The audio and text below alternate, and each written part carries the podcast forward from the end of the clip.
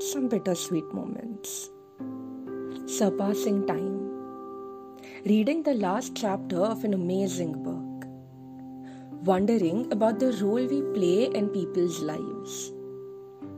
Is it ever too late for something new? Finishing another lap around the sun.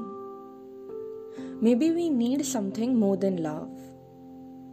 Creating art. Sharing art.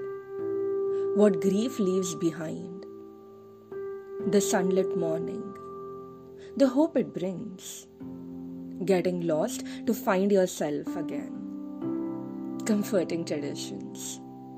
That life has not forgotten you. Leaving a house you call home.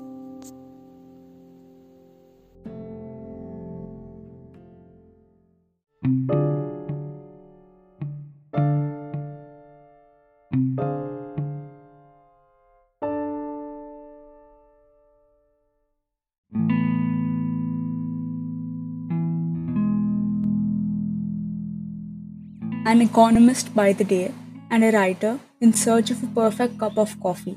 Yashika can be found curled up near a window, lost in a book on a rainy day. She started writing because to her it felt like coming home and exploring a different world of stories at the same time. She finds comfort in knowing that she will always have writing by her side despite everything life has in store.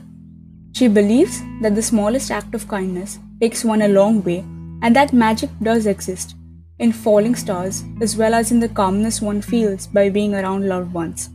Some of her other favorite things include handwritten letters, the smell of old books, and comfortable silences.